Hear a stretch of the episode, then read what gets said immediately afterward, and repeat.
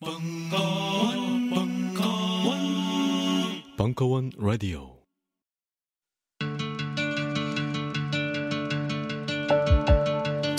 여러분들이 좀더 즐겁게 남은 여러분의 인생 동안 단 몇 초라도 더 즐거움을, 기쁨을 가질 수 있는데 조금이라도 도움이 되었으면 합니다.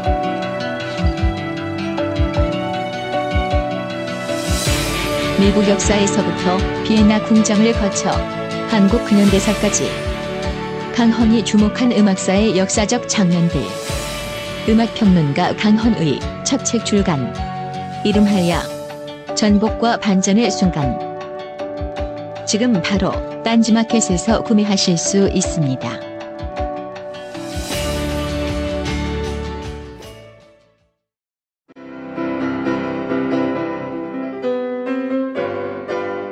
클래식은 너무 멀리 있거나 혹은 너무 가까이 있다.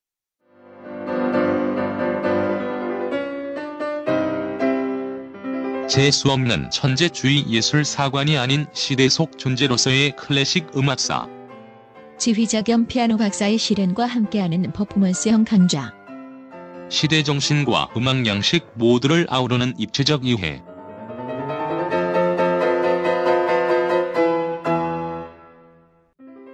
(2015) 벙커원 울트라 스페셜. 클래식 끝판 48주 과정. 강헌, 송창진. 올드 클래식. 자세한 사항은 벙커원 홈페이지를 참조하세요. 각종 사회 비리에 처절한 똥침을 날려온 딴지일보가 마켓을 열었습니다. 기자들이 검증해 믿을 수 있는 상품들을 은하계 최저가로 판매하여 명랑한 소비 문화 창달에 이바지할 딴지 마켓. 이제 신뢰를 쇼핑하세요. 주소는 마켓.딴지.com. 강신주, 이상용의 30금 시네마 3강 감각의 제국 일부 6월 29일 강연 죄송합니다. 녹음 장비 오류로 인해 강연 초반 1분 가량 음질이 좋지 않습니다. 청취에 참고 바랍니다. 예전에 이 영화 보신 분 계세요? 부끄럽게 손들지 마시고 여기 왔으니까 어차피 뭐 크게 한번 어. 이런 영화는 열심히 많이 보시는구나 어, 오시마 나기사가 실제로 일본을 대표하는 감독이기도 하고요 제가 이제 예전에 고아또라는 영화를 부산에서 상영한 적이 있었을 때 그때 고아또 때문에 이제 오시마 나 기사 감독 온다 안 온다 뭐 이런 얘기를 했던 기억이 나기도 하는데 그게 2004년도 작품이었었어요. 지금 생각해 보면 상당히 또 독특한 오시마 나기사의 감독 영화 중에 하나였었는데 워낙 이 사람이 1960년대 때 만든 영화들이 걸작들이어서 한 15편 정도를 60년대 때 만들었었거든요. 그 영화들보다 이후에 만들어진 영화들은 다 좀 못하다라는 게 이제 중평인 그런 감독이기도 해요.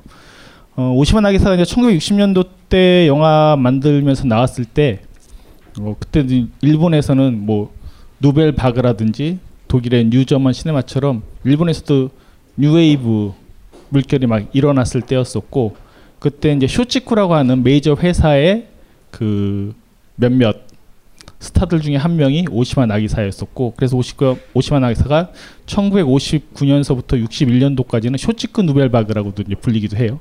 쇼치쿠 사에서 만들어진 주요한 영화들을 만들면서 스타가 됐다가 어 이게 뉴웨이브가 완벽한 건 아니잖아요. 왜냐하면 쇼치쿠라고 하는 메이저 회사와 같이 결탁돼 있는 형태들이니까 사실 뉴웨이브가 제대로 일어나기 위해서는 독립적인 형태로 영화들이 이제 만들어져야 되거든요.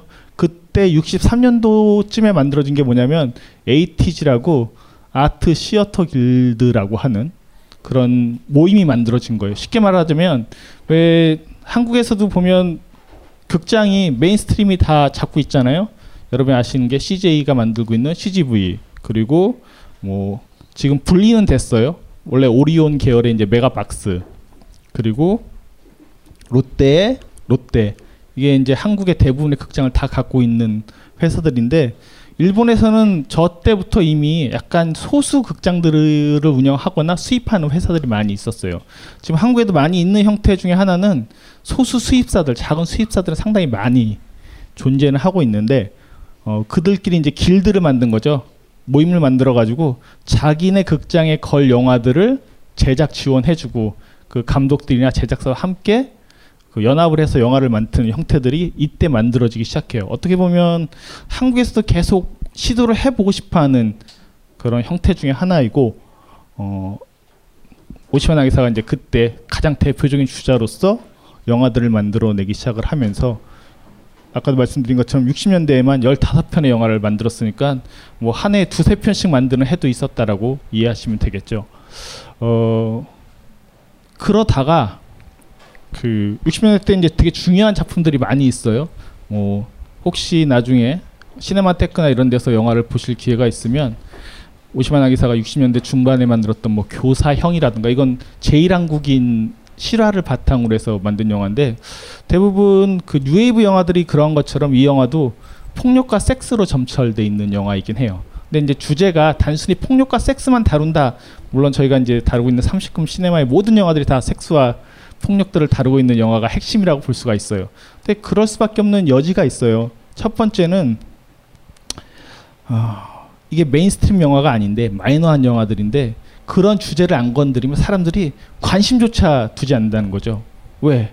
스타가 나오는 것도 아니고, 뭐 감독이 유명한 것도 아니고, 그러니까 소재 자체에서 사람들을 건드리는 주제를 선택할 수밖에 없는 게 영화 감독으로서 약간 태생적인 운명 같은 게 있어요. 그래서 많은 뉴웨이브 시대에 나온 영화들을 보면 대부분 섹스와 폭력을 다루는데 그것만을 어떤 탐닉하는 영화들이라면 사실 mainstream 영화와 별로 구별되지 않겠죠. 그렇게 그런 소재들을 건드려서 가면서 동시에 그걸 통해서 일본 사회를 비판하는 거죠. 아까 말씀드렸던 교사형 같은 영화들 보면 사실 사형 제도의 문제라든가 재일 한국인 문제라든가 일본 내에서의 어떤 편견이라든가 이런 소재들을 계속 끊임없이 언급을 하고 형식도 편안한 내러티브가 아닌 거죠. 되게 불편하게 만드는 거죠. 이게 기억인지 연극적 재현인지 이런 것들을 막 뒤섞으면서 다큐멘터리인지 극인지 알 수 없게 만드는 형태들의 실험들을 상당히 많이 했었고 1960년대 일본 영화는 오시마 나기사를 빼놓고서는 절대 얘기할 수 없을 정도로 상당히 중요한 작품이자 어, 큰 성과들을 남기게 됩니다. 그러다가 70년대 들어가면서 그 오시마 나기사가 이상한 짓을 해요. 텔레비전에 나오는데 심지어 그 주부들 대상으로 하는 상담 프로그램에 나오기도 했었어요. 그래서 저 아저씨가 좀 미친 거 아니야? 라고 했었는데 어, 개인적으로 생각하기에는 오시마 나기사의 전기나 관련 자료들을 보다 보면 이 사람이 좀 약간 절망을 했던 것 같아요. 이렇게 열심히 영화를 만들었는데 별로 남는 게 없는 거죠. 내가 이렇게 어떤 저항을 하거나 사람들 좀 바꾸고 싶거나 뭔가 선동적인 영화들을 만들어 왔지만 결국 그 영화를 통해서 사람들이 바뀌진 좀 않는구나. 많은 예술가들이 느끼는 좌절감 중에 하나이기도 해요. 뭐 그렇게 말씀하실 수도 있죠. 겨우 10년 했는데 좌절감을 느껴? 라고 생각하실 수도 있겠습니다만 70년대 때 오시마 나기사가 어, 일본이라는 사회가 사실 70년대 들어가면 전 세계적으로 보면 다 보수화되기 시작을 하거든요. 미국도 그렇고 60년대 어떤 UAV의 물결들이 다 지나가면서 일본이 침체돼 있어서 더 이상 일본에서 영화를 만들고 싶지 않다. 국제적 감독이 되고 싶다라고 이제 표명을 하는데 60년대 영화들이 이제 워낙 유명하다 보니까 해외 국제 영화제들에 많이 소개가 되면서 오시마 나기사 이름이 높았었어요. 그때 프랑스의 한 제작자가 당신과 함께 영화를 만들고 싶다라고 해서 73년도에 제안이 들어왔고 그걸 실천하게 된 게 오늘 보시게 될 감각의 제국이에요. 그러니까 70년대 때 비로소 이제 국제적인 스타일 합작 영화들의 형태들을 만들어 가기 시작을 했다라고 볼 수가 있죠. 어, 그렇게 하면서 감각의 제국, 열정의 제국, 뭐 전장의 크리스마스, 막스 뭐였었는데 지금 제목 까먹었다. 어쨌든 이렇게 한 네다섯 편의 영화를 쭉 만드는데 가면 갈수록 영화가 안 좋아집니다. 아쉽게도 그 이유 중에 하나는 어떻게 보면 이제 일본 내의 문제들을 거론하고 싸우고 발언했던 감독들이 국제적 스타일로 영화를 만들다 보니까 생기는 한계일 수도 있을 것 같아요. 종종 그런 경우들 많이 보이죠. 뭐 빈벤더스 같은 감독들이 독일에서 영화 만들다가 미국 가서 영화 만들거나 에밀 쿠스트리차 같은 그 동구 유럽의 유명한 감독들이 미국 가서 영화를 만들면 영화가 상태가 안 좋아져요. 사실 국제적 프로젝트라고 하는 것들이 저희도 그렇게 얘기할 수 있을까요? 그렇죠? 뭐 최근에 국제적 프로젝트를 영화를 만들었는데 전부 다 좀 못한 것 같아라는 것이 전반적인 중평이라고 한다면 언어의 문제도 있고 문화의 문제도 있고 시스템의 문제도 있고 여러 가지 복합적인 문제가 있을 텐데 국제적인 것들을 통해서 돌파한다는 건 상당히 어려운 것 같아요. 영화가 의외로 되게 보편적이고 international한 예술 장르라고 생각하기 쉬운데 한편으로는 지독하게 locality가 있어요. 그 문화 안에 뿌리를 두고 그것들과 싸우고 부딪힐 때만이 돌파할 수 있는 부분들이 있는데 오시마 나기사의 경우도 그런 부분에 좀 해당되지 않을까 싶은 생각이 듭니다. 그래서 그런 과정에서 그래도 감각의 제국은 첫 시도한 국제적 스타일의 영화였었기 때문에 그 이전에 있었던 기운들을 여전히 가지고 있어요. 어떤 소재의 문제에서나 접근하는 방식에 있어서나 무엇보다도 그 싸워볼 만한 여러 가지 여지들을 주는데 어, 이 작품은 이 여주인공인 사다에 대한 1936년도에 실제 있었던 실화를 바탕으로 만들어졌었고요. 어, 그 실화를 만들면서 오시마 나기사가 가장 고민했던 건 일본에서는 한국도 그렇지만 검열 제도가 셌죠. 그래서 직접 성기가 노출된다는 것은 있을 수 없는 일 이었었어요. 그러다 보니까 프랑스는 그 검열 제도가 풀렸거든요. 70년대 초반에 들어와서 프랑스에서 영화를 후반 작업을 하자. 촬영은 일본 내에서 하되 편집이나 후반 작업을 프랑스에서 하면 그런 문제들 피해갈 수 있고 프랑스에서 먼저 개봉하는 것을 목표로 삼아서 영화를 진행을 했었어요. 그래서 이 영화는 일본 내에서는 만들어지자마자 상영 금지가 됐었던 영화였었고요. 어, 근데 가만히 내뜨고 싶진 않죠. 일본 사회가 사실 보수적 사회의 모든 특성들은 뭔가 여지거리 그 여지만 있으면 법적인 문제로 그것을 소송을 걸어서 무너뜨리거든요. 그 소송 과정이 귀찮은 게 뭐, 힘든 게 뭐냐면 무죄를 다 증명을 했어요. 스틸 그 시나리오집을 두고 일본 사회에서 이제 소송을 걸었었는데 그 당시 있었던 일본의 수많은 책자들이나 어떤 대중 문화와 비교해봤을 때 전혀 그 시나리오 집이 별로 야하거나 그런 것도 아님에도 불구하고 소송을 걸게 되면 계속 법정에 나가야 되잖아요. 귀찮잖아요. 힘들고 사람이 진이 빠지게 되는 거거든요.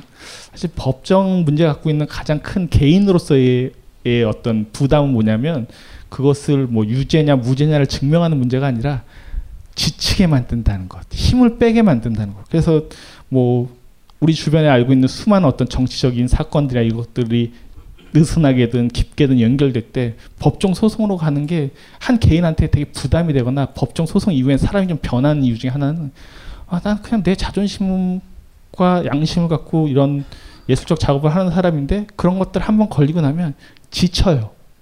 되게 힘들어진다고요. 그런 것들을 경험하면서 오시마 나 기사가 사실은 더 국제적인 무대, 그러니까 일본 내에 거주하기보다는 어, 프랑스나 유럽과의 합작 형태로 영화를 만들게 되는 한또 계기가 되기도 했었는데요.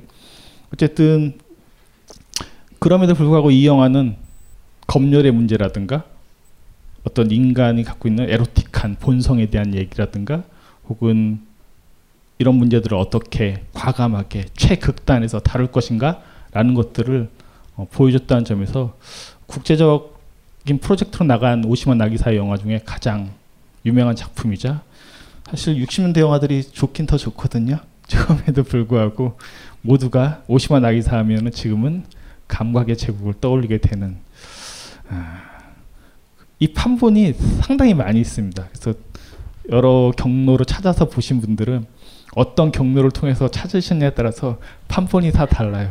어, 저 장면 없었는데 뭐 제가 한 책을 보니까 이탈리아에서 했을 때는 그 사다가 사다의 성게에 계란을 넣는 삶은 계란을 넣는 장면이 있거든요. 이탈리아 판에서는 그것이 없대요.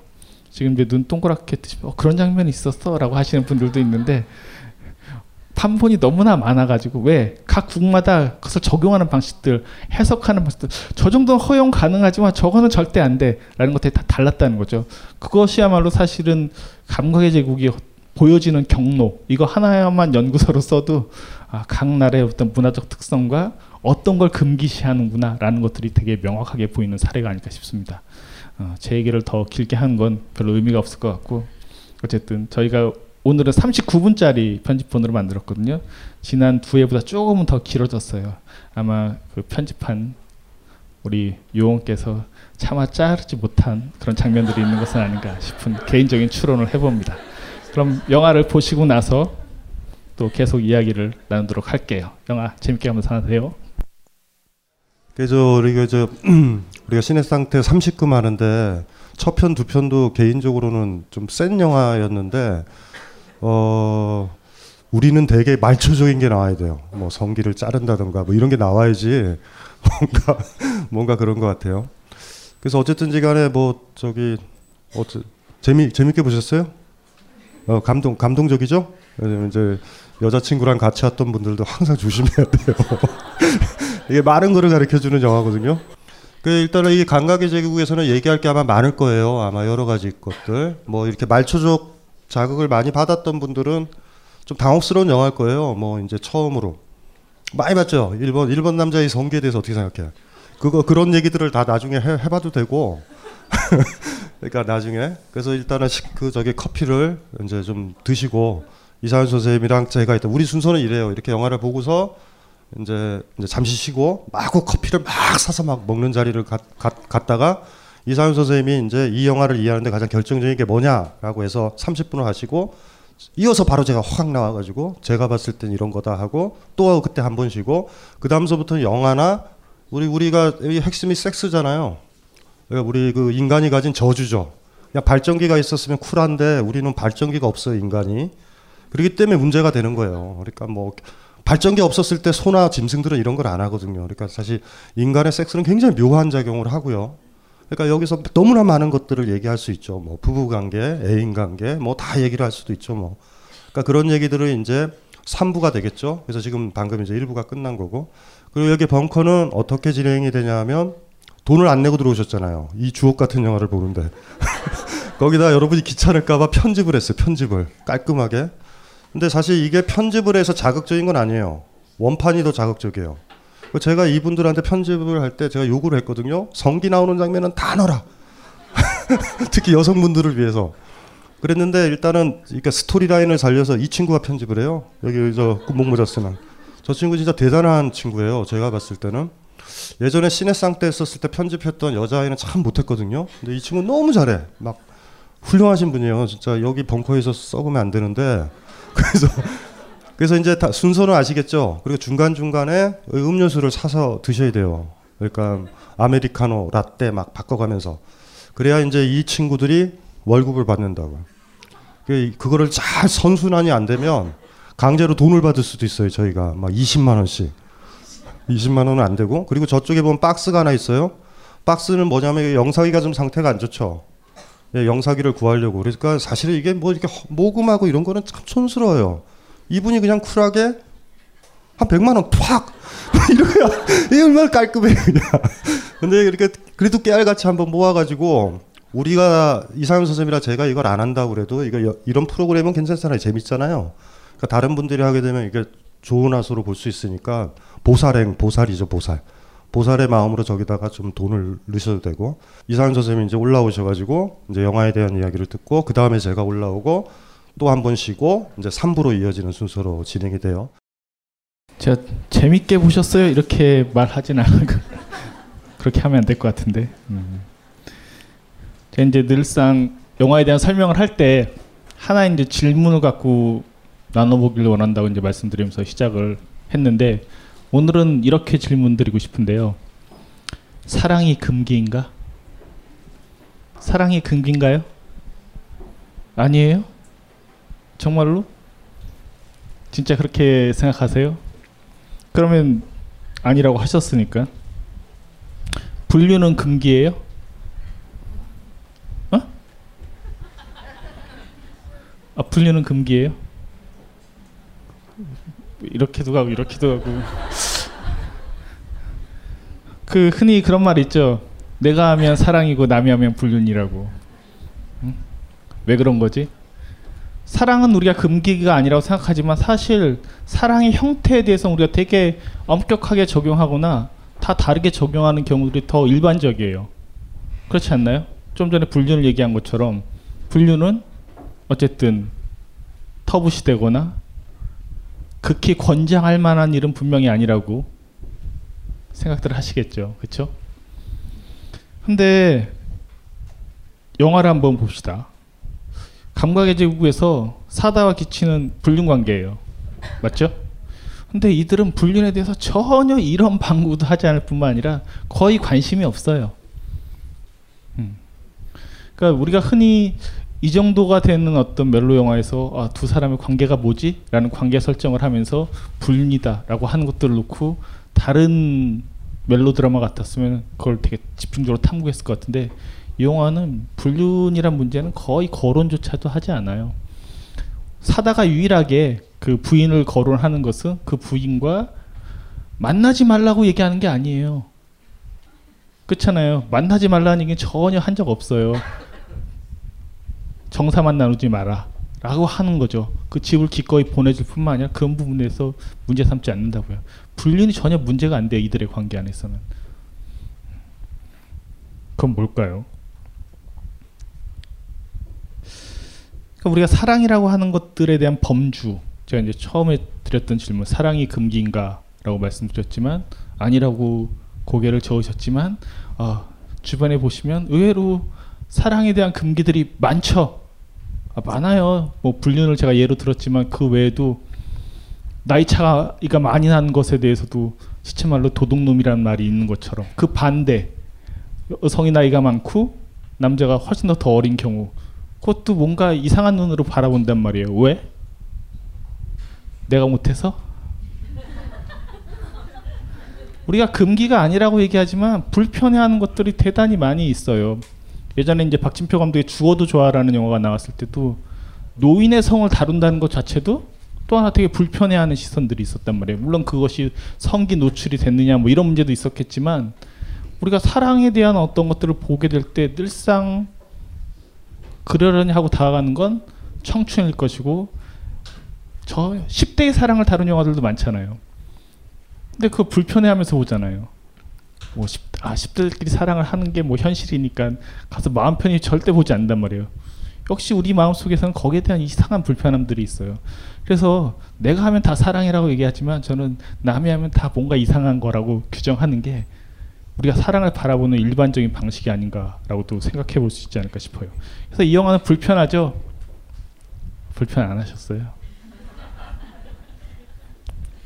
뭐가 먼저 불편했, 불편하게 만들었을까요? 가장 불편하게 만들었던 요소 뭐였을까요? 네? 자르는 거 아, 물론 자르는 것도 불편하죠. 자르, 함부로 자르면 안 되죠. 네. 자르는 것도 불편한데 진짜 불편하게 만드는 게 뭐였을까요? 매춘? 음, 아, 매춘도 불편하죠, 당연히. 근데 그것보다 더 본질적이고 더 단순한 문제가 하나가 있어요. 그건 뭐냐면, 네? 아 무슨 소리야? 사랑은 집착이지. 집착 안 하는데 관계가 이루어질 수 있어요? 아, 남자든 여자든 누가 죽도록 쫓아다니거나 뭔가 처음에 나무를 찍어야 될 거 아니에요. 그게 왜 불편해?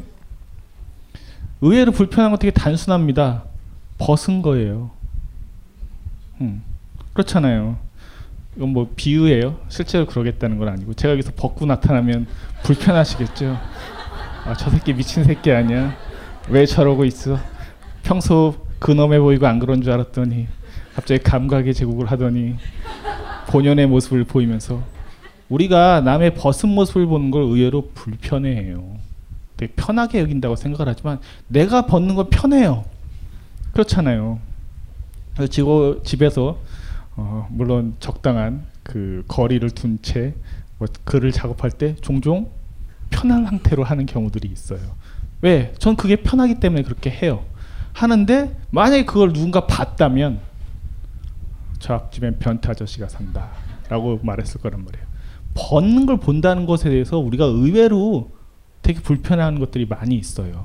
물론 그 시체 말로 여성들이 많은 노출을 하고 다니는 여름이니까 여름의 계절이 되면 아, 보기 좋아요라고 얘기하지만 동시에 어떤 사람들이 많냐면 저러니까 안 되지라고 하면서 불편한 시선들도 얼마든지 있다고요.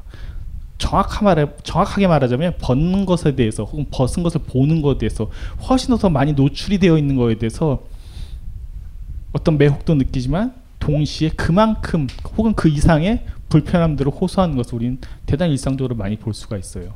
이 영화가 주는 첫 번째 불편함은 벗는 걸 끊임없이 본다는 거. 좀 보다 보면 아, 좀 입고 좀 나오지 뭐 이런 생각이 들 정도로 그것을 불편해해요. 그러니까 그건 사실 우리가 어느 정도 사회적 의식들이 갖춰진 상태라고도 얘기할 수 있는 거죠. 왜 아이 때는 별로 의식 없이 빨개 벗고 다니잖아요. 근데 저도 이제 어렸을 때 어머니를 쫓아서 여탕에 갔었는데 어느 순간에 가기 싫어지는 순간 돌이켜서 생각해 보면 그때 아 이제는 내가 좀 사회적인 의식이 들기 시작했구나라고 변하는 순간이기도 하는 거죠. 벗은 몸을 보여주는 것도 불편할 뿐만 아니라 그렇게 무의식적으로 벗은 몸들이 다 노출되어 있는 것도 훨씬 더 불편하구나. 벗은 몸에 대해서 우리는 되게 미묘한 감정을 가지고 있다는 것을 이 영화를 보면서 확인할 수가 있어요. 근데 이 두 주인공은 끊임없이 노출을 하죠. 기꺼이 노출할 뿐만 아니라 그렇잖아요. 여러분들이 연인들이나 뭐 부부끼리 섹스를 할 때 그럴 때 노출하고 싶어 하지 않으시죠? 아니에요. 아니시면 뭐 솔직히 말씀하셔도 상관이 없는데 둘 사이에 은밀해진다는 것이 되게 주요한 사랑의 어떤 은밀함, 비밀 뭐 이런 것들을 테마로 해서 우리가 대하는 태도인데 이 작품에서 보시면 끊임없이 두 사람이 정사를 하는 것을 보여준단 말이에요. 그건 뭘까? 사실 사다와 기치 관계 안에서는 좀 미묘한 것들이 있어요. 이들은 끊임없이 자신의 사랑들에 탐닉할 뿐만 아니라 그 쾌락을 아주 막장까지 추구할 뿐만 아니라 동시에 그것을 어느 정도는 용인받거나 인정받고 싶어하는 부분들이 있어요. 이건 그 철학적 농담, 농담 중에 하나인데 지재기라고 하는 철학자가 있었던 무인도 농담이 있어요. 어떤 농담이냐면 그 한 농부가 무인도에 이제 그 유명한 슈퍼모델 뭐 클라 클라우디아 쉬퍼 맞나요? 그런 이제 슈퍼모델과 같이 무인도에 둘이 같이 갇혔어요. 갈 데도 없어요. 어쩌다 보니 농부와 클라우디아 쉬퍼가 성관계를 가졌어요. 그때 이제 모델이 슈퍼모델이 물어봐요 그 농부한테 괜찮았냐 좋았냐 이렇게 물어보니까 농부가 조금 곰곰이 생각을 해보더니 어 괜찮았다 좋았다 근데 딱 한 가지 아쉬운 게 있다 혹시 내 부탁을 들어줄 수 있겠느냐 그랬더니 아, 뭔데? 라고 이렇게 물어보니까 그 수염을 그리고 그리고 이 농부의 모자를 쓰고 내 옆에 잠깐만 가, 가까이 와주겠니? 난 변태는 아니니까 오해는 하지 말아라. 라고 하면서 농부가 부탁을 했어요. 이 모델이 좀 고민을 하다 그 부탁을 들어주기로 합니다. 그리고 약속 그 얘기한 대로 수염을 그리고 밀짚 모자를 쓰고 옆에 와요. 옆에 오니까 그때 농부가 뭐라고 했냐면 갑자기 그 모델의 옆을 칙 치면서 어이 친구 내가 방금 뭐 했는 줄 알아?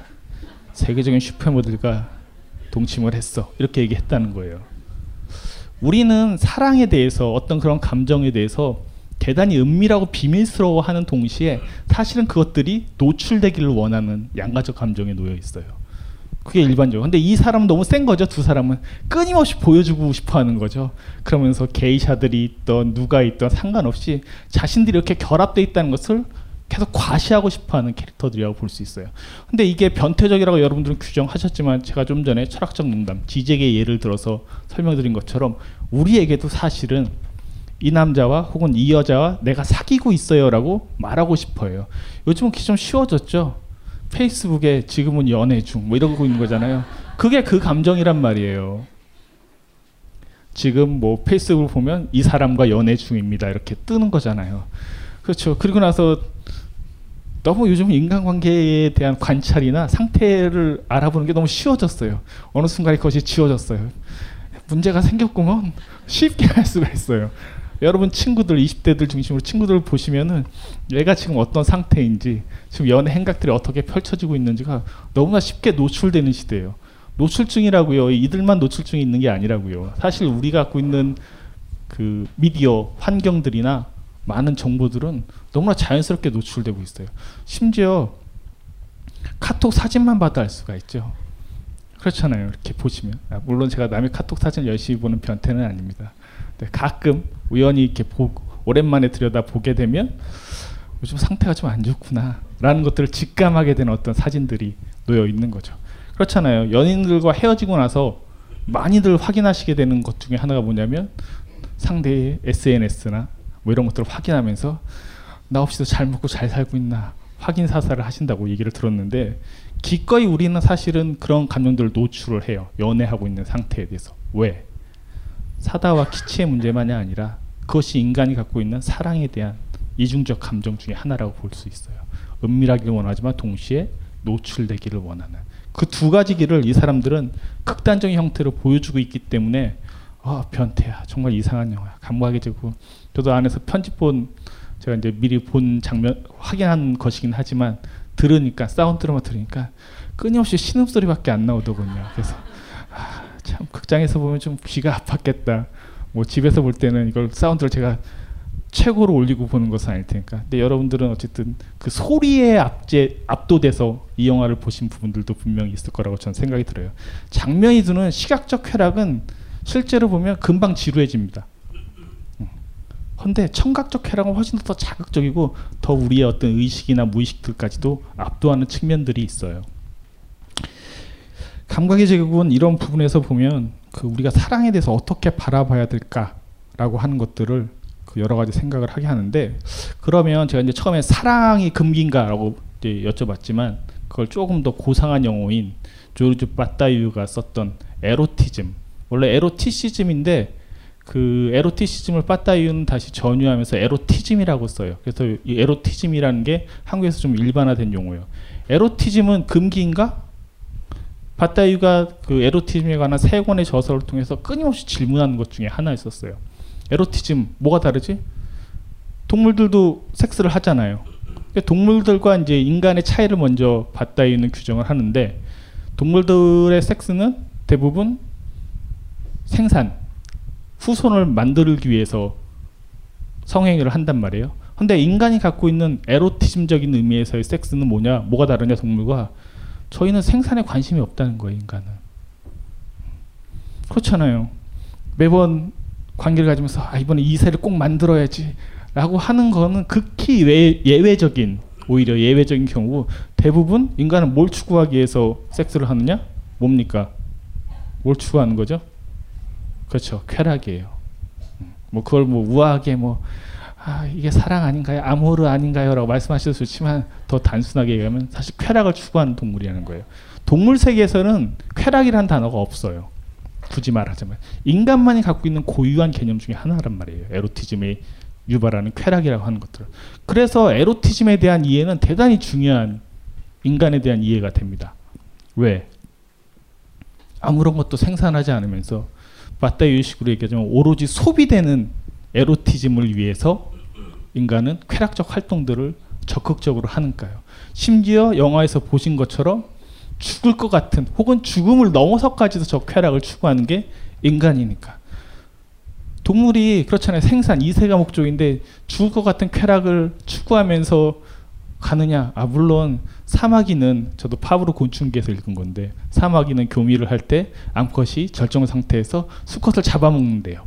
그러니까 동물들도 그런 게 있지 않습니까라고 하지만 그건 사실은 다른 문제예요. 생산을 위해서 암컷이 임신을 할 때 영양 상태들이 필요하니까 바로 앞에 있는 가장 가까운 수컷을 잡아먹음으로써 그 다음 생산을 이용하게 하기 위한 방식이 돼요.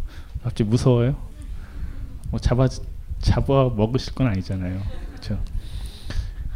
동물의 목적은 이세, 진화론적인 목적 하나밖에 없단 말이에요. 하지만 인간이 그런 걸 추구하시는 건 도대체 이세가 목적이 아님에도 불구하고 단순히 그 쾌락을 위해서 이렇게 쫓을 수 있다는 것. 그래서 바따이가 계속 관찰하는 것 중에 하나는 에로티즘에는 늘상 금기가 붙어요. 금기시한단 말이에요. 왜? 한 사회가 저희가 비유예요. 또 이렇게 말씀하시면 또 이상용 또 병태다 또 소문 내실까봐 그 여기서 만약에 이런 그빠 그 감각의 제구처럼 집단적인 그런 어떤 성의 광란의 상태에 빠지게 된다고 한다면 통제 불능일 거 아니겠습니까? 그렇죠? 되게 무섭죠. 근데 종종 영화는 이제 그런 것들을 표현해 내기도 해요. 그렇기 때문에 그 에로티즘에 대해서 그 에로티즘의 극단적인 추구에 대해서 인간 사회는 늘상 금기를 내려요. 그렇죠? 저희가 제가 막 이렇게 벗고 다닌다는 아까 얘기를 말씀드렸지만 비유적으로 그렇게 다니면 저는 잡혀갈 거예요. 경범죄로 처벌될 겁니다. 어떤 식으로든 사, 어떤 무리를 일으킨 이상한 사람으로 분명히 취급되거나 어떤 식으로 처벌이 될 거란 말이에요. 그런 벗는 것뿐만 아니라 성에 대해서도 마찬가지로 여러 가지 금기, 뭐 지금은 간통법이 폐지가 되긴 했습니다만 계속 그런 것들을 제도화시키면서 에로티즘을 적당하게 눌러주도록 만들어주는 형태들이 계속 발달돼 왔어요. 근데 동시에 미묘한 건 맞다이가 얘기했던 것 중에 하나가 에로티즘이라는 건 금기가 없으면 추구가 안 된대요.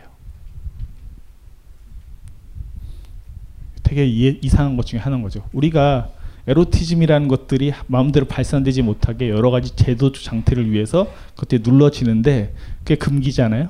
그 금기가 없으면 에로티즘이라는 게 추구 안 된다는 거예요. 이 강신주 선생님이 좋아하는 용어로 그 스님과 사랑에 빠지면 되지 신부의 사랑에 빠지면 되지 뭐 이런 식으로 자주 말씀하시잖아요. 아마 몇 번 들어보신 테마 중에 하나일 거예요.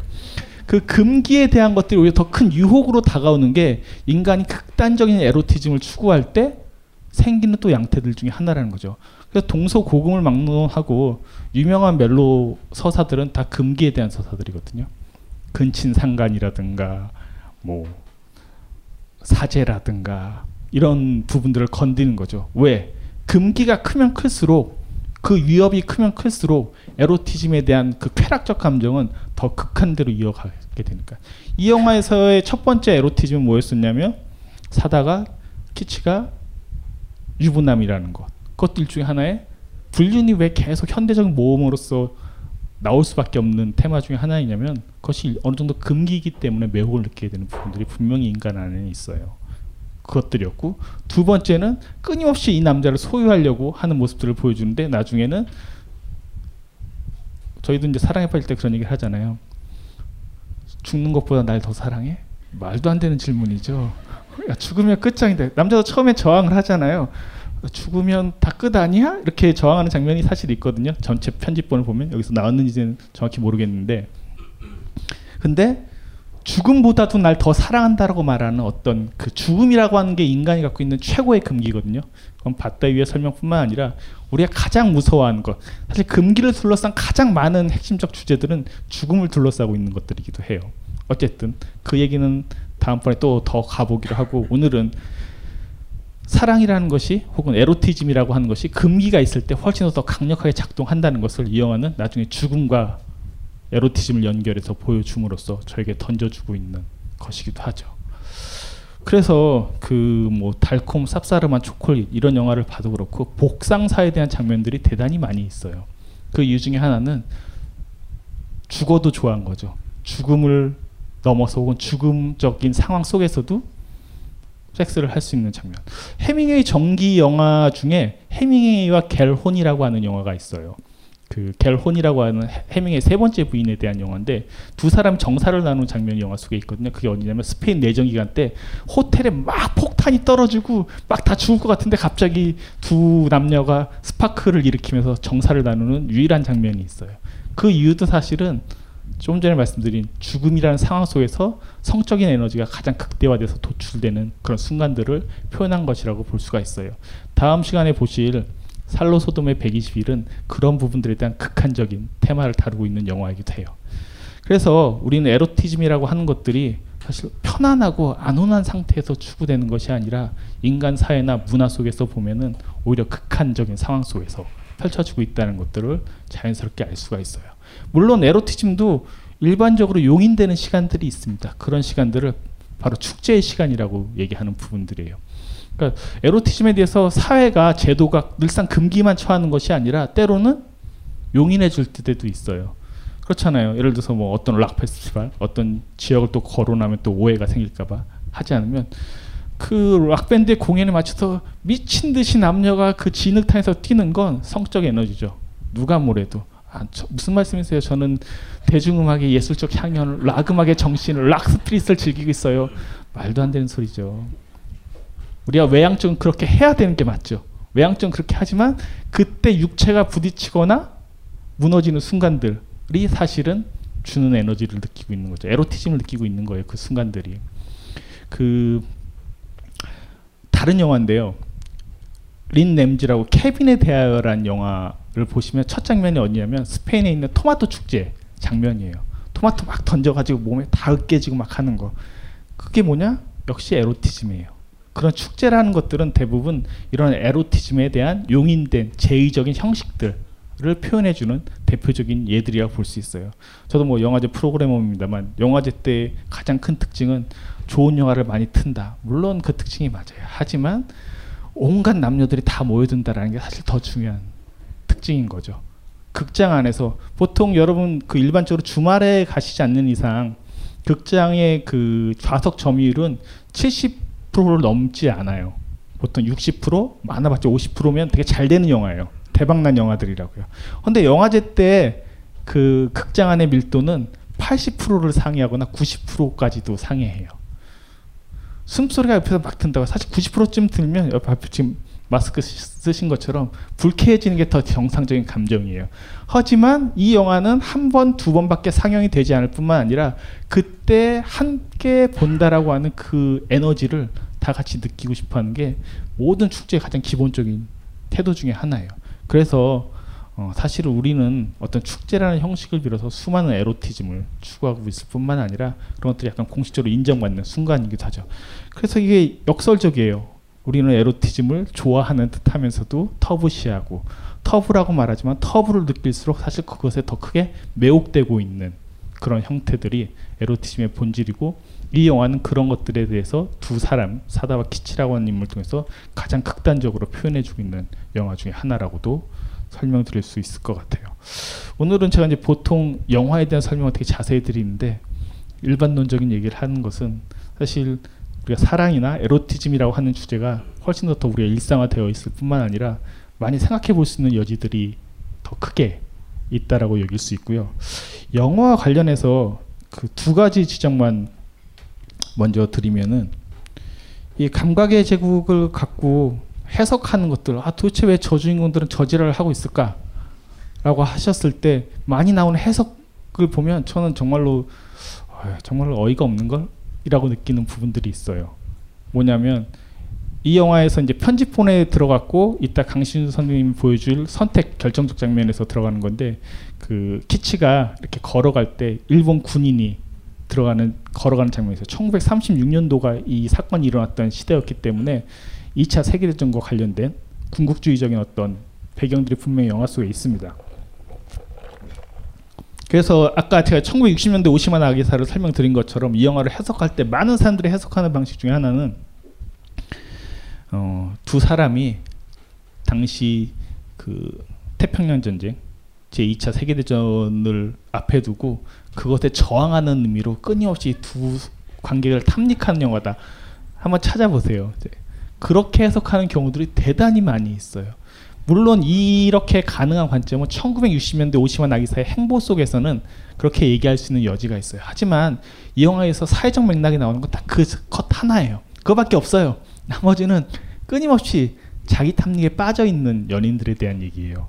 그런 점에서 보시면은 세상 사회는 사실은 무관심하고 아무런 생각을 하지 않고 자신들의 쾌락과 정서에만 철저하게 몰두한다는 점에서 어, 이 영화 저항하고 있는 건 전혀 다른 맥락으로 저항하고 있어요. 아까 제가 설명드렸던 일본의 검열제도 문제라는 것과 연결돼서 검열제도를 넘어서기 위한 저항들을 오히려 표현하고 있고 또 한 가지 중요한 저항 중에 하나는 뭐냐면 포르노라고 하는 이때 이미 1960년대 일본 영화들 중에던 소위 로망 포르노나 소프트 포르노들이 소프트 포르노가 많이 나왔던 시기이기도 하거든요. 그런 포르노하고는 다르게 보여져요. 여기서 이제 에로티즘 얘기도 했으니까 포르노와 관련해서 영화를 보실 때 되게 중요하게 이해해야 될 게 뭐냐면 포르노의 목적과 이 영화도 포르노처럼 보이죠. 실제로 하드코어 포르노라고 얘기해요. 근데 좀 다른 게 있어요. 제가 느끼기에는 이 영화를 보시면서 자극을 받으십니까? 성적 자극, 성적 에너지를 받게 되나요? 오히려 불쾌해지잖아요. 그 정사 장면들이. 일반적인 의미에서 포르노가 추구하는 건 성적 자극을 주는 거예요. 그렇잖아요. 포르노를 보는 건 뭐 이게 비아그라는 아니지만 어떤 이미지가 그런 어떤 비아그르적 이미지로 혹은 일본이나 한국에 있었던 추나도의 이미지도 다 그런 거죠. 어떤 이미지에 의한 시각적 자극을 주기 위해서 만들어진 인간문화의 되게 오래된 영역 중에 하나라고 얘기한다면 어, 보통 포로는 그래서 매혹을 목표로 하고 유혹을 목표로 한다고 한다면 이 작품은 조금만 보고 있다 보면 어우 도대체 뭐 작은커녕 점점 불쾌해지는 것을 보여주고 있어요. 그런 점에서 아까 바깥으로 나가는 영화가 아니라 포르노의 장르들 중에서 최근 포르노들은 그런 것들이 생기긴 했어요. 뭐 카메라가 초소형 카메라들을 만들어서 여자의 성기로 들어간다든가 이런 포르노 장르들이 막 만들어지기 시작을 했어요. 왜? 너무나 포르노라고 하는 것들이 인터넷 시대에 그 범용화되다 보니까 지겨워진 거죠. 그럼 좀 더 더 자극적이고 좀 더 새로운 것은 없을까라고 하는 것들을 시도하면서 그런 실험적인 형식들을 만들어내요. 그건 사실 포르노가 그 이상 그때부터는 성립되지 않아요. 왜? 포르노는 적당한 거리를 두고 있어야 돼요. 그렇잖아요. 그 여자의 몸을 보기 위해서는 적당한 거리를 두고 가슴을 보던 그 남자의 등판을 보던 볼 때 사실은 매혹과 유혹이라는 것들이 작동하는데 너무 가까이서 보게 되면은 그런 환상들이나 포르노적 이미지들이 확 깨지게 됩니다. 이 영화는 1976년도에 만들어졌지만 일찌감치 그것들을 깨버린 거예요. 어떻게? 두 사람이 정사를 하는 것들을 가까이 보여줌으로써 여기에는 성적 에너지나 열망들이 관객들로 하여금 개입될 수 있는 여지를 완전 차단하고 있어요. 그래서 당시 있었던 일본 포르노 영화의 어떤 흐름들을 이 영화는 오히려 파괴시켜버리는 그런 장르의 영화라고도 얘기를 해볼 수가 있을 것 같아요.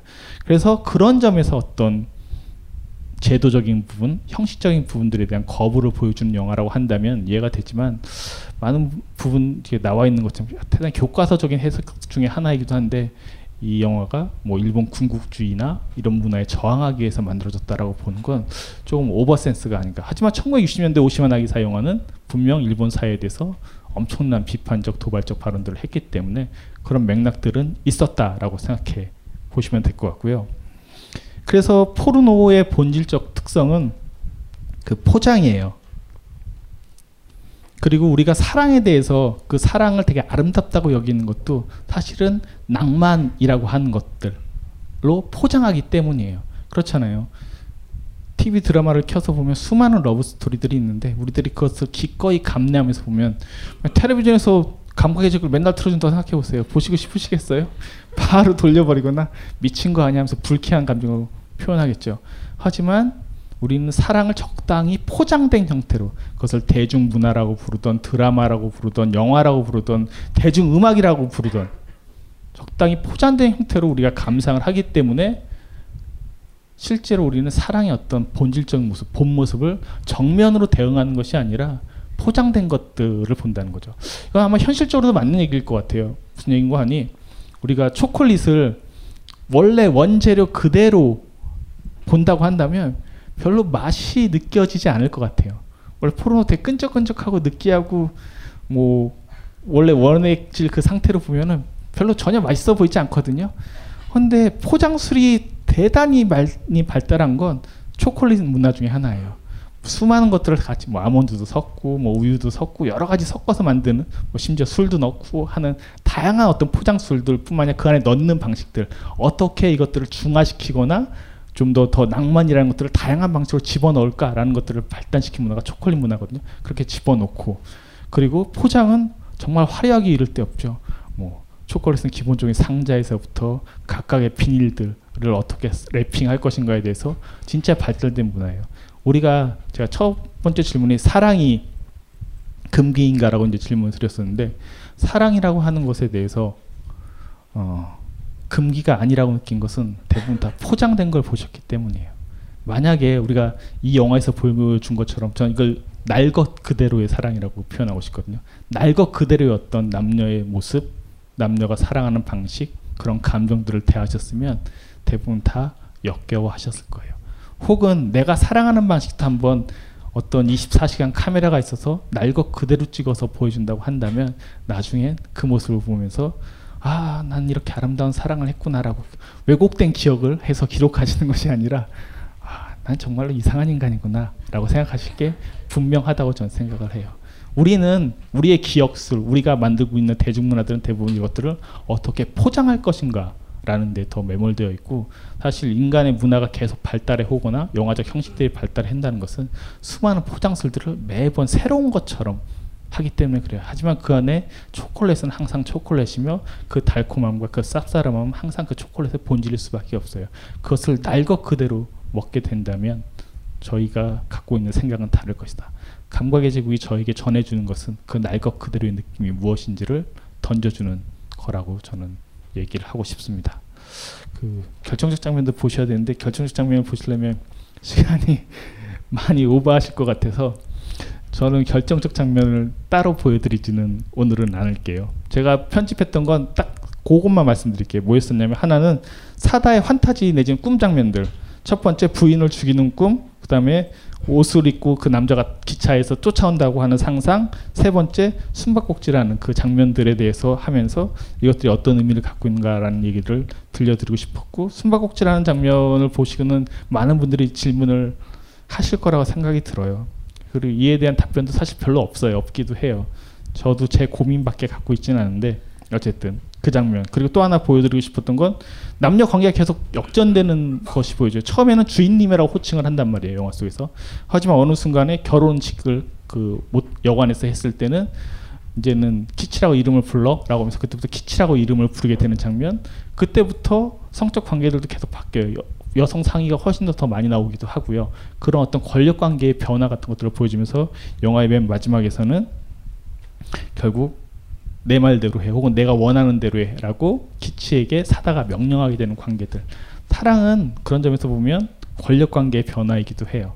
누가 더 우위를 차지하냐의 문제는 아니지만 어떤 관계의 상태에 따라서 그런 것들이 변화한다는 것을 잘 보여주고 있지 않은가 싶습니다.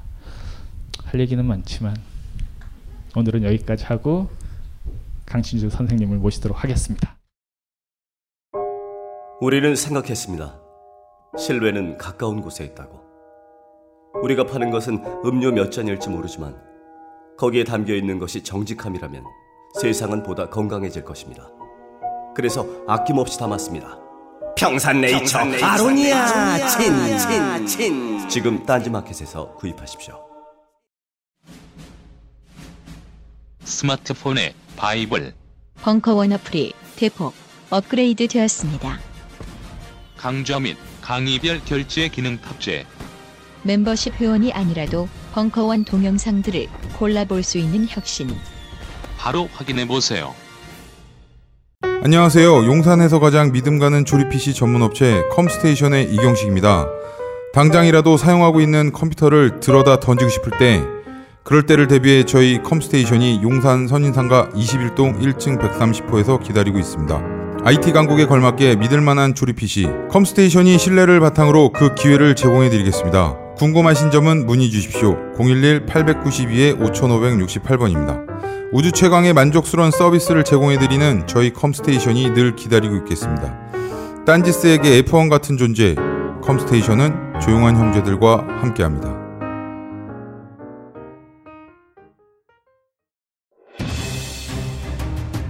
자유를 외친 시인 김수영, 위대한 화가 이중섭, 전설이 된 반고흐.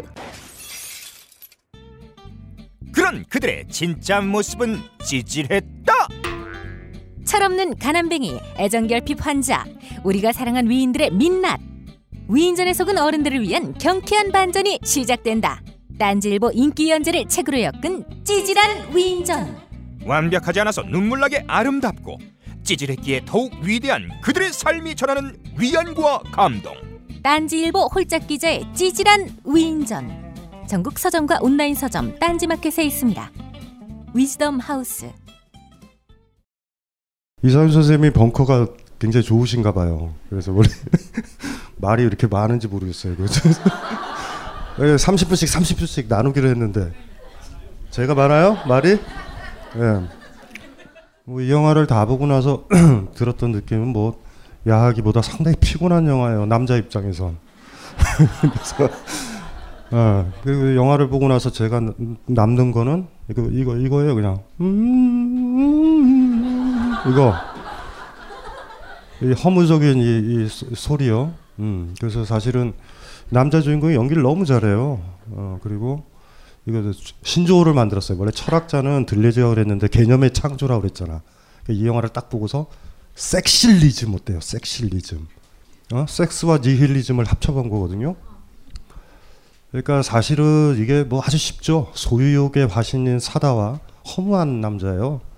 1936년이니까 보이죠. 뻔히 보이죠. 세상이 졸라게 자기 뜻대로 안 돼요.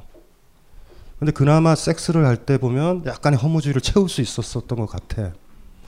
그래서 그냥, 그냥 몸이 그냥 성기예요. 이 사람은 그 그거일 때는 그나마 좀 살아있다는 의미가 채워지는 것 같아. 근데 이 남자가 허무한 거를 사다도 알아요. 살려야 돼. 예?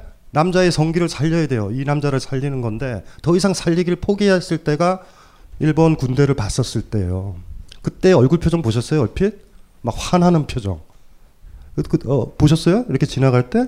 그게 그 이 남자라고요. 사단은 그거 몰라요, 전혀. 남자의 고독이라고 그럴까? 이런 걸 몰라, 허물을. 그러니까 사실은 굉장히 남성적으로 저는 봤어요. 저는 남자니까 당연히. 그리고 일단은 굉장히 피곤한 영화예요. 너무 피곤해 이거 보면은 막 생각을 해보는 거죠. 어떤 여자 저렇게 달려들면 어떻게 어떻게 될까? 무서워. 일단 무서워.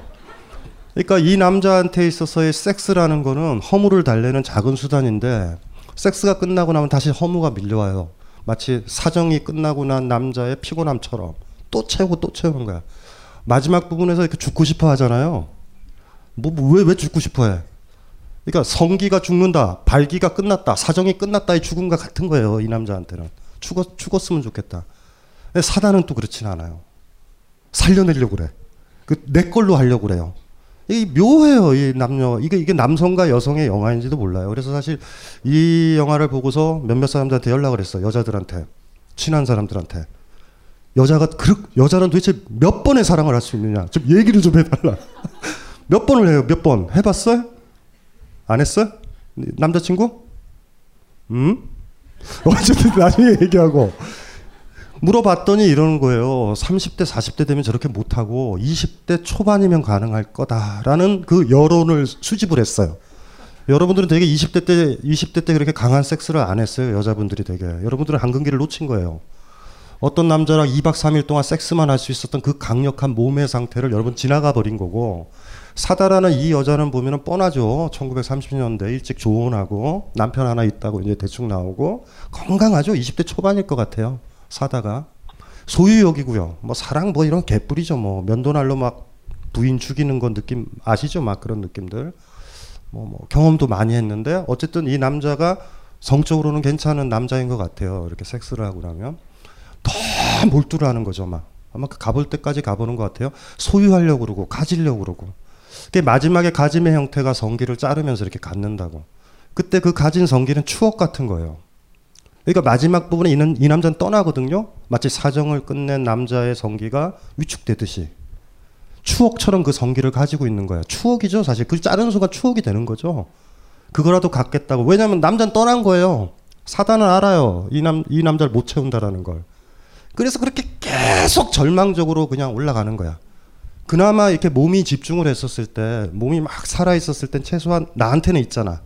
그리고 자기의 성기 아니죠. 질 안에서 이, 이, 이, 이, 그쵸? 기치, 기치. 이 기치의 성기가 움직였을 때, 그쵸? 이 남자가 나랑 같이 있다라는 느낌이 드는데, 끝나고 나면 여기 제가 결정적 장면에서 담배 피는 씬도 그래서 한 거예요. 그 허무함. 그리고 그 부인이랑 섹스할 때 장면도 노래 부르잖아요. 그 부인도 대단해. 그 정도 되면 사실은 아 씨발 재수 없어 안 해. 이래야 되는데 그냥 그냥 들이대요. 그 노래 소리가 떠올라요. 음, 저는 이 영화는 그거예요. 저 저한테는 남자의 허, 허무, 고독 뭐 이런 거 가부장적 영화이기도 해요. 예, 여자의 욕망이라는 것들이 사회적으로 이렇게 그려지진 않아요. 아주 그냥 강력한 어떤 뭐라 그러나 강력한 독점력 그쵸 무슨 소리지 아, 시겠죠뭐 이런 느낌으로 그려지는 그래서 사다와 기찌라는 남자 여자로 대변될 수도 있을 것 같은데 극단적인 경계도 그려져요. 그러니까 일본 영화니까 가는 것 같아요. 어정쩡한 페미니즘 제스처도 취하지도 않아요. 굉장히 허무적인 한 측면들을 또 건드리죠. 섹스가 허무일 수 있겠다라는 그 느낌들. 그래서 이 영화의 지침은 거기서 있죠. 다 끝나야 된다고. 사실 그 초반기 장면에 할아버지 나왔죠. 할아버지 기억나세요? 최선을 다하려고 했던 그 할아버지 뜻대로 안 됐던 할아버지. 그 사람도 사실 좀 상징적인 사실 할아버지죠. 음. 거기서 그냥 만족을 해야 되는데 살아감에 어떤 힘을 느낄 때 살아있음에 어떤 힘을 느낄 때 한 느낌들 징후들을 얘기하는데 그 할아버지와 기찌는 달라요. 기찌는 묘한 매력이 있어요. 사실 그 굉장히 좀 연기를 너무 잘해. 사다 뭐 사다 연기가 무슨 연기야 그거 낑낑거리는 거 나도 하겠어. 근데 이 기재 연기는 좀 달라요. 너무 잘해요. 남자 배우가 왜 이렇게 연기를 잘할까?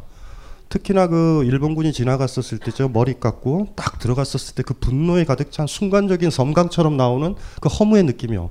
그리고 그걸 본 다음에 들어가서 곧 죽는 거예요, 사실은. 그리고 이렇게 얘기하잖아요. 목을 졸라 졸르는데 중간에 어정쩡하게 빼지는 말았으면 좋겠대 목을. 왜냐하면 나 목 졸린 다음에 깨어나면 너무 아파요 목이 사실은. 졸려봤어요? 졸려보면 아프다고. 많이 옥상에서 뛰어내리잖아요. 팍 죽으면은 안 아파. 죽었으니까. 근데 설 죽으면 아프다고. 무슨 말인지 아시겠죠? 그러니까 여러 가지로. 그러면서 또 어떤 점에서는 사다라는 여자가 이렇게 뭐예요? 자기를 살려내는 거지. 충만이라는 그 이미지도 있는 거예요. 성기가 커진다라는 거. 그러면 뭐해? 또 죽는데. 다시 또 사정이 끝나면. 어떤 바닥모를 허무라는 테마들도 있는 것 같죠. 그래서 뭐 사실 이 영화를 보면서도 뭐 지금도 그래요. 몇번 봤겠어요, 제가. 계속 볼 거 아니에요. 이거 지금 준비한다고. 셀렉션도 보고, 뭣도 보고, 뭣도 보고, 또 결정적인 장면 뽑아야 되니까 또 보는 거예요. 남는 건 하나예요, 그냥. 이걸 이거 이거 이 이 이 이게 굉장히 좋았고요. 또 하나가 저는 이것만 남아요. 이 영화는 뭐 성기고 뭐고 남진 않아. 음, 이 영화를 자세히 보신 분은 여기 저 벙커 나가면서 그저 커피를 시키면서 이렇게 주문하면서 음, 아, 이거 중요한 영화예요. 네, 그런 점에서 섹스의 어떤 허무 같은 것들을 얘기를 하는 또 돌아보면 전쟁에 떠나기 전에 남자가 섹스에 몰입한다고요. 이별 전에. 어떤 죽음에 대한 예감. 그 어떤 막 복잡한 그런 것들이 너무 많이 잘 담겨져 있어요. 영화 자체는 전형적인 남자 영화예요. 여성 영화 아니에요, 절대. 왜냐하면 저를 이렇게 공감시키는 거 보면 절대 뭐 에로 영화? 에로 영화도 아니에요. 아 피곤해요. 그래서 사실은 농담 삼아 그러죠. 성추행범들한테 이 영화를 계속 보여줬으면 좋겠어요. 굉장히 힘들어, 힘들어요 영화가. 그래서 뭐 젊은 분들은 말초적인 장면들 많이 나오죠. 남자의 성기도 나오고, 그치, 그치. 좀 야하죠. 어때? 어때, 어때? 어? 미친 것 같아요? 근데 저, 저 남자친구는 왜 마스크 하고 있어? 혼자 살려고? 뭐지? 저 작태는? 키스해달라 그래. 저 남자친구한테. 나를 사랑하면 키스해줘. 그래, 빨리. 벗어. 우리 다 같이 가자고. 혼자 마스크 쓰고 있어. 뭐예요, 저거에? 그 소설 읽어봐. 콜레라 시대의 사랑. 그러니까 전염병이 창궐했을 때 남자친구의 사랑을 증명하라고 요구를 하라고.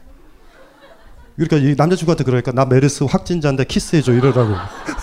그래서 남자친구가 도망가면 사랑하지 않는 거야. 자기를 아끼는 거야. 웬만하면 못지. 그러니까 이 영화는 사실은 그렇게 봤어요. 그런 어떤 허무적인 느낌 그리고 이제 여기에 뭐 삼미센이라고 나오죠. 그 악기 세 줄 되는. 그러니까 원래 한자로는 세, 석삼자, 만미자, 선할 때 선자. 그리고 뭐 줄여서 삼현 그래서 산겐이라고 그러는 악기인데 일본 게이샤들이 항상 배워야 되는 우리는 우리는 배울 게 굉장히 많아요. 우리나라 기생들은 검은 고속도 너무 많아. 근데 얘네들은 그 상겐 그거 하나만 하면은 연주를 하면 되거든요. 그 산미센 얘기도 나오고 또 일본적인 특유한 어떤 가늠증적인 것들이 많이 나오죠. 섹스가 일어나도 그냥 무관하게 그냥 움직이는 사람들 뭐뭐 그런 테마들이 있고 그것도 또 쓸쓸하죠. 어머 나 여기서 왜 그래요? 이, 런 분위기가 아니야.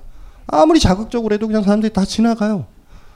뭐 그런 것들 너무 고독하고 외롭고 쓸쓸하고 허무하고 깨져 있고 파편화돼 있고 의미 부여도 안 되고 뭐 이럴 때 이럴 때 섹스가 하나의 허무주의로 다가올 수 있을 것 같고 충족이 안 되죠. 막 열정적으로 타오르고 하지만 끝나고 나면 허무한 거. 헤어지기 직전에 남자랑 섹스를 해봤어요? 오늘 해봤어요? 안 해봤어요? 헤어지는데 뭐 할래? 해봤어요? 허무 허무하다라는 느낌을 가장 많이 느끼는 게 아마 섹스일 거예요. 하기 전에는 막 열정으로 가득 차고 꿈도 있고 막 막 막 막 희열과 이렇게 있는데 섹스가 딱 끝난 다음에 느끼는 그 허무들 있죠. 뭐 이런 느낌도 들 수도 있어요. 씨발 이거 뭐 할라 했지? 허탈할 수도 있어요. 헛헛할 수도 있어요. 첫 경험이 있었던 분도 그럴 거야. 내가 얼마나 판타지가 그게 심했던가. 그것이 굉장히 큰 삶의 축복인 것처럼 다가오지만 그 정점을 딱 이루고 나면 허무. 그 허무를 채우려고 또 어떻게 하죠? 또 그 다음에 섹스를 할 수도 있지. 계속되는 허무죠. 그 사실은 이 섹스 중독이라는 게 그러니까 인간한테 섹스라는 거는 그런 생각이 들어요. 동물의 발전기랑 다르잖아요. 그리고 여기에 몰입을 할 수도 있고요. 몰입을 하게 되면 순간적인 감각과 이런 것들이 살아나기 때문에 순간적으로 충만을 느껴요, 사실은. 근데 끝나고 나게 되면 더 쓸쓸하고 외로워지는 거죠. 뭐, 뭐 이제 그런 느낌도 들죠. 샤르트르라는 철학, 철학자가 옛날에 철학 대 철학인가 뭐 그런 책을 쓸 때 존재함무에서 제가 인용했던 게 있는데 애무가 뭐냐라고 했을 때 그 그게 의미가 있죠. 사다를 이해하는 방법이에요. 뭐 이게 기찌는 아주 쉽죠. 음, 음, 음, 음, 이걸로 기억하면 되고 사다는 어떤 거냐 하면은 어.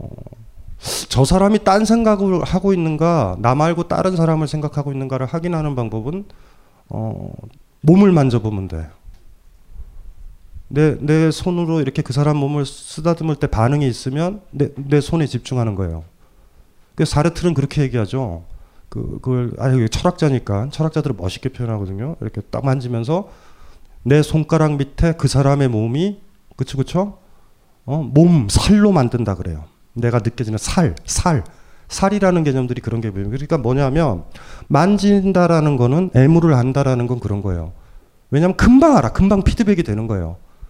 딴 생각하고 있는 사람을 만져본 사람은 알아요. 반응이 없어요, 별로. 그냥 살덩어리 같은 거야. 그, 그런 사랑 해봤어요?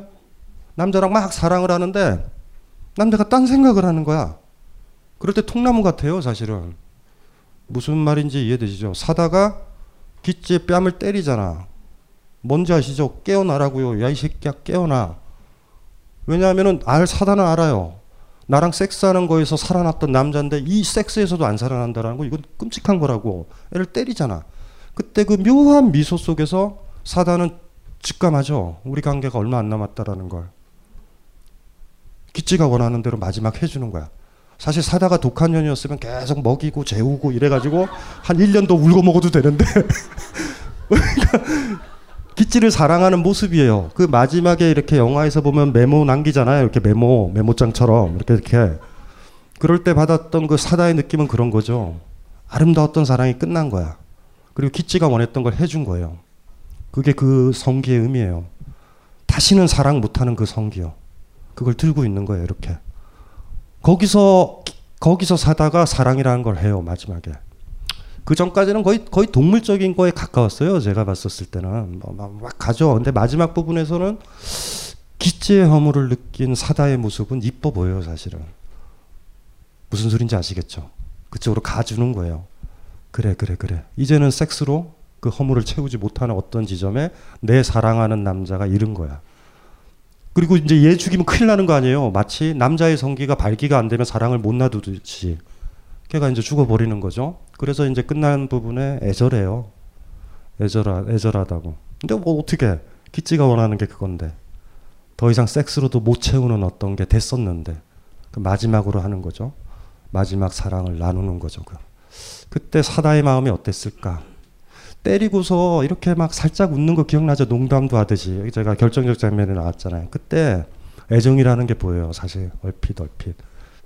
헤어져야 될 수밖에 없는 어떤 애정 같은 것들. 그 영화가 무슨 뭐 중간 중간 뭐 단편적으로는 뭐 세고 뭐 이런 것들도 있고 또 이러고 이렇게 영화에서 그 남자 성기 본 적 없죠? 없지? 보니까 어때 느낌이? 부끄러워? 안 부끄러워? 많이 봤어요?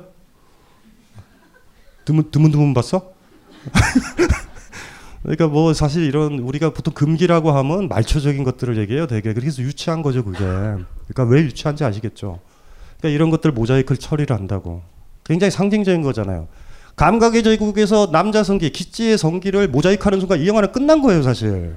기찌가 성기고 성기가 기, 기찌인데 그걸 모자이크 쳐서 차라리 기찌의 얼굴에 모자이크를 하지. 아 참. 우리나라 검열하는 사람들의 수준이 뭔지 아시겠죠? 마지막 장면 보세요. 기찌가 성기잖아요. 그러니까 그 확인하잖아. 기찌 성기를 보면서 이 씨발 죽었잖아. 그럼 때리잖아. 같은 거예요. 한 남자가 성적인 관계에 있어서 살아 있다라는 거예요. 나랑 사랑할 준비가 되어 있고 관계를 맺을 준비가 되어 있는데 아닌 거야. 그런데 더 이상 사다가 그 기치를 못 잡아요, 이제. 마지막이구나라는 느낌이 드는 거야. 그리고 목을 조를 때 아마 자기 몸에다가 기치의 성기를 넣겠죠.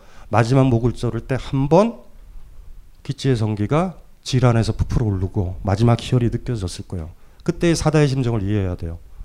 끝이야 마지막. 더 강한 자극들, 더 강한 걸로 의미 부여가 되지 않아요 기치는. 마지막 죽는 한 순간에 굉장히 일본적이죠. 그러니까 그런 점에서 벚꽃이 날리는 것과 같은 훌륭한 영화예요, 그냥.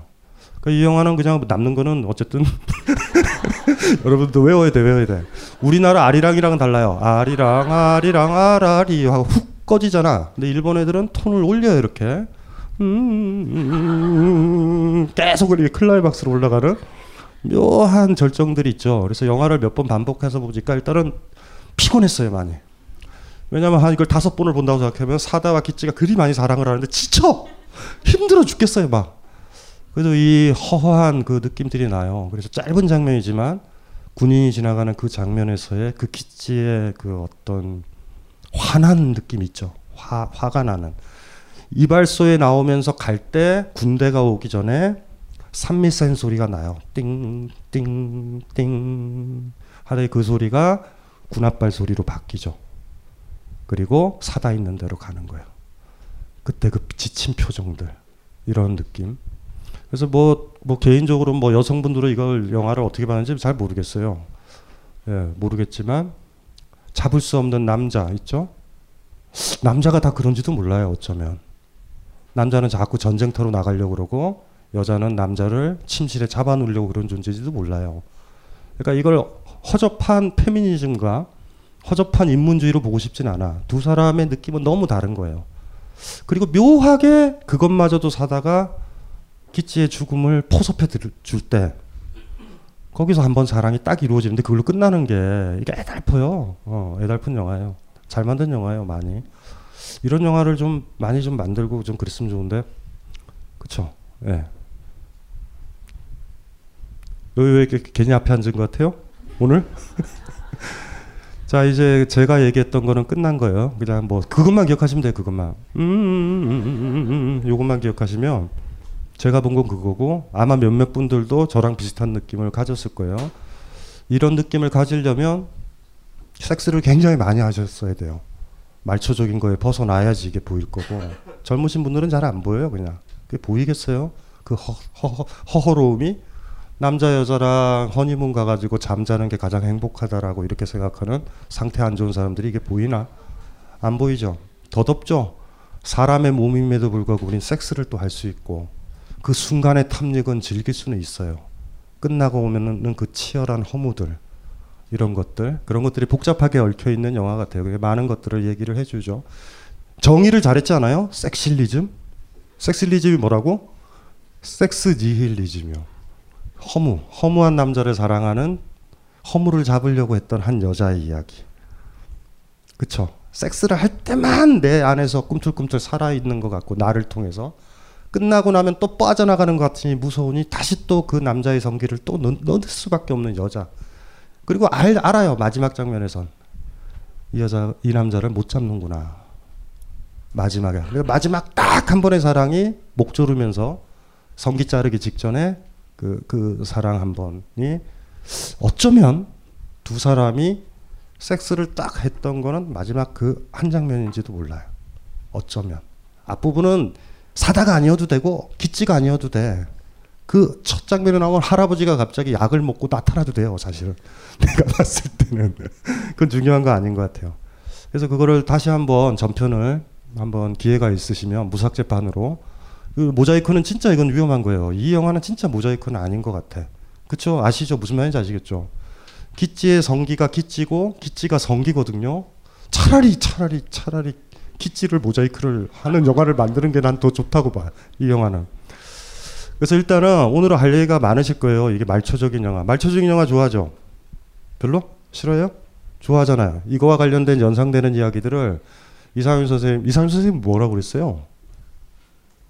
비밀이야? 그리고 알았어요. 얘기하지 말고. 이제 이 영화와 관련된 이야기들을 또 하고 예, 하고 하시고요. 그 다음에 이거와 관련된 생각난 거를 우리 지난번처럼 뭐 시간 나는 데까지 끝까지 끝까지 이제 15분 정도 줬다가 이어서 할 거고 여기 저 물어보고 싶으신 거는 메모를 하셨다가요. 저 저 뒤쪽에 아마 메모함에 쪽지 메모지가 있을 거예요. 그 메모지다 넣으시고 뭐 이게 좀 민감한 주제니까 여러분들의 얼굴과 여러분들의 실명과 뭐 이런 것들은 공개를 가급적 안 하려고 최선을 다할 거예요. 최선을 다할 뿐이에요, 우리는. 이제 그렇게 해서 이제 일단은 음료수 좀 드시고 진지한 얘기. 그러니까 오늘은 검열 없는 그런 많은 이야기들이 오갔으면 좋겠어요. 조금 이따 15분 뒤에 뵐게요. 이 강의는 벙커원 어플에서 동영상으로도 시청하실 수 있습니다.